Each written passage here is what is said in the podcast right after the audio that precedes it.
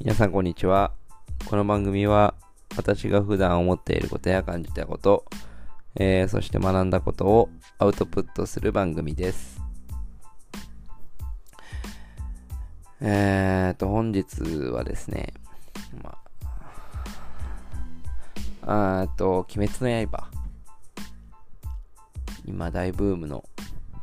あの、鬼滅の刃について、あの、話というか、うん、いいアニメだなと思ったので、ちょっと紹介しようかなと思います。えーっと、今、私、漫画とか全く読んでなくて、で、最近アニメも全然見てなくて、まあ、なん、うん、まあ見る時間がないってもそうだし、うん、なんかそんなに惹かれるもんがないかなーっていうことがあったんですけど、ずっとワンピース見てて、漫画で。で、ワンピース見てたんだけど、もう巨人と長すぎて、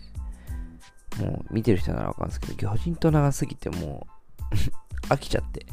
そっから全く見てないんですけど、なんかそれ以外あん、それ以来、あんまりアニアアニメに触れる機会がなくて、ずーっと過ごしてましたが、まあ、もう、誰も文句言わないだろう、大ヒットの、鬼滅の刃。まあなんか、もう漫画終わってるらしいじゃないですか。最近知ったんですけど。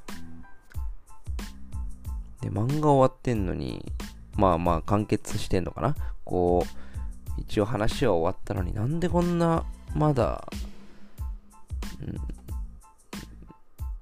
盛り上がってんのっていうころもあるし、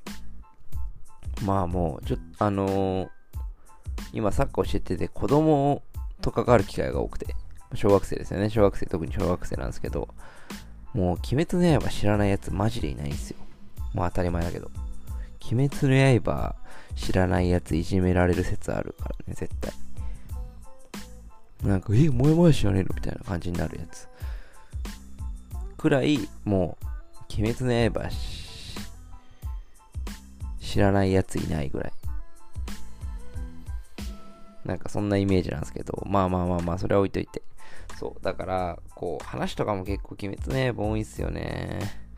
マジでわかんない。炭治郎しかわかんないってい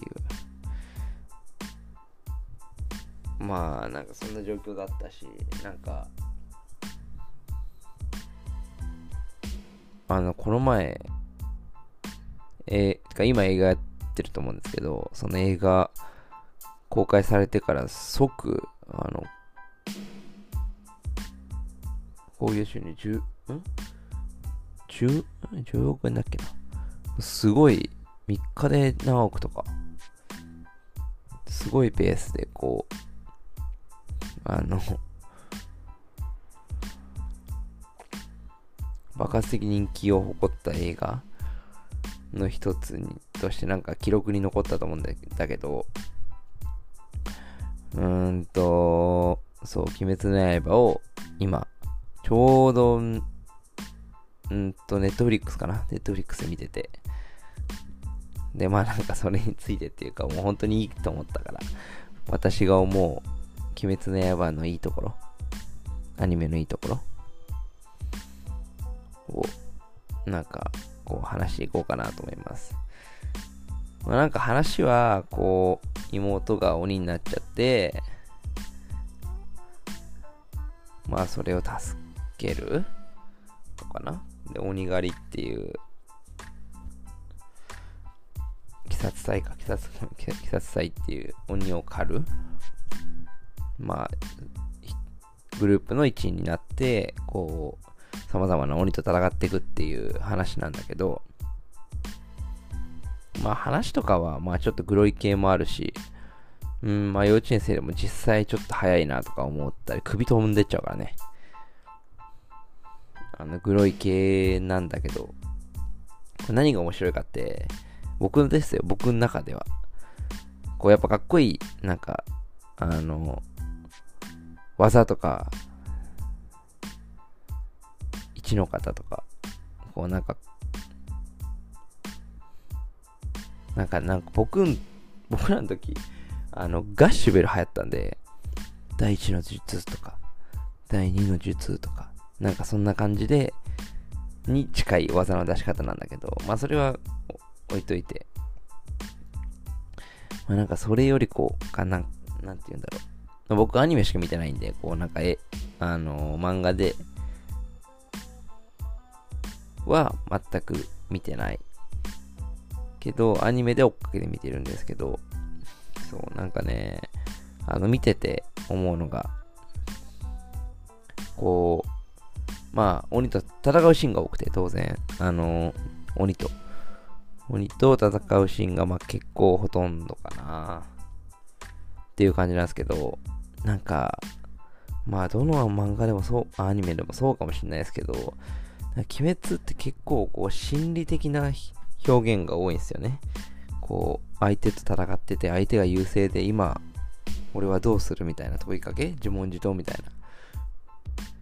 ところを声優さんがこう吹き込んであって、なんか、思ってることを言語化っていうか、なんかその心理戦的なところ。いやー、今チャンスだけどあそこが無理だみたいな、こう、なんか掛け合いみたいなのがあって、なんかそういう、なんか心理戦っていうか、まあなんかこう、うん、心の中で思ってることを自分の言葉で発信。なんかその、声優さんが言って、まあ、炭治郎の、炭治郎だったら炭治郎が思ってることを思ってることってその人しかわかんないから、あのー、周りからの人には、周りの人にはこう、なんか文字で出さない、掲載しない限り全然わかんないんだけど、なんかそういうのをこう、文字っていうかこう言葉で表現してくれるっていうのは結構面白い。なんか僕どうしてもスポーツやってたんで、こうスポーツ的なところもあるし、まあなんかどうやってな、なんか解決策をどうやって見出そうかなとかっていう考え方に、あの、させてくれるところは僕好きですね。まああとはなんか鬼が切るとかよりかは、うーん、まあなんか、どのアニメもそうだけど、やっぱ、アニメって大事なものを教えてくれますよね。大事なものっていうか、うん、なんか普段こう、盲点だったところをもう一回思い出させてくれるというか、あの、今ちょうど初めて十二気づきが出てきて、まあ、あの、鬼滅の、鬼滅の刃の話なんですけど、まあ分かる人には分かる。あの山の中で雲に襲われてみたいなところなんですけど、で、あの富岡牛と、えー、胡蝶忍が助けに来た炭治郎たちを伊之助とか炭治郎たちのところに助けに来たところなんですけど、なんか、あのー、なんだろう、単、うん、なんか、どのアニメでも、やっぱりこう、家族の大切さとか、なんか仲間を思いやる気持ちとかっていう、やっぱ、こう表現が多い。アニメでは多いし、使われるなと思うんだけど、なんか、あのー、すごかったっすね。鬼滅の刃は、なんか、かなり、こう、うん、家族思いというか、人思いっていうか、あのー、そういうところは見習うところもあるし、うん、なんかこう、ぐさって刺さる表現っていうか、あの、ああ、な、なるほどな、みたいなところで納得できるとこも結構ある。のが僕の印象なんですけど、まあ、とりあえず、あの、面白いし、まあ、感動するし、まあ、ちょっとグロいけど、そういうなんか、僕の好みの、ま、漫画っていうか、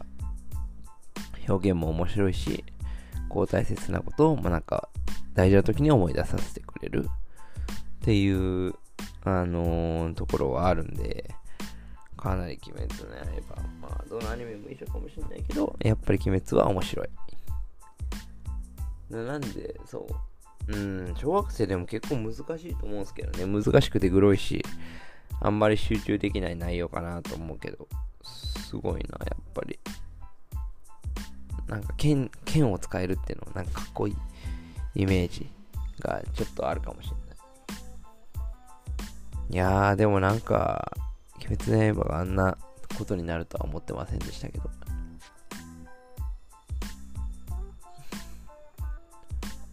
いきなり現れた漫画って感じで。何にも意識してみたことなかったけど。うん、やっぱ面白いですね。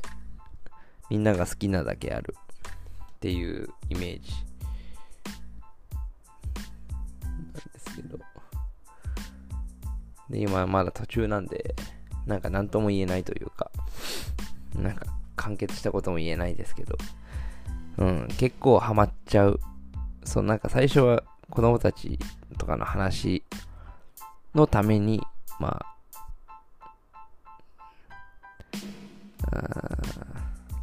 見て、見てたっていう感じなんだけど、いや、いざ見てみると、実際ハマっちゃうもんだなと思って、うん。かなりね、鬼滅鬼滅の刃面白いんで、まあ、まだ見てない方、うん、全然、今から追っかけても全然大丈夫だと思うんで、あの、ちょっと見ていただけるとありがたいです。かなり面白い。で、Amazon プライムでも確かあったかなか、Netflix で確かあったと思うんで、あの、見ていただければ。てかまあみんな見てるか。鬼滅の刃なんてね、知らないやつもマジでいないからな、幼稚園生。小学生なんなら、もうみんな炭治郎のマスクばっかりだから。どんだけ炭治郎おんねんみたいな感じなんですけど。まあ、今回はシンプルに、あの、炭治郎の、炭治郎じゃない。ごめんなさい。やべえ、頭回ってないしね、鬼滅の刃の、あの話、ちょっとさせてもらったし、です。結構、あの、面白いんで、また見に来てください。見に来てください。あの、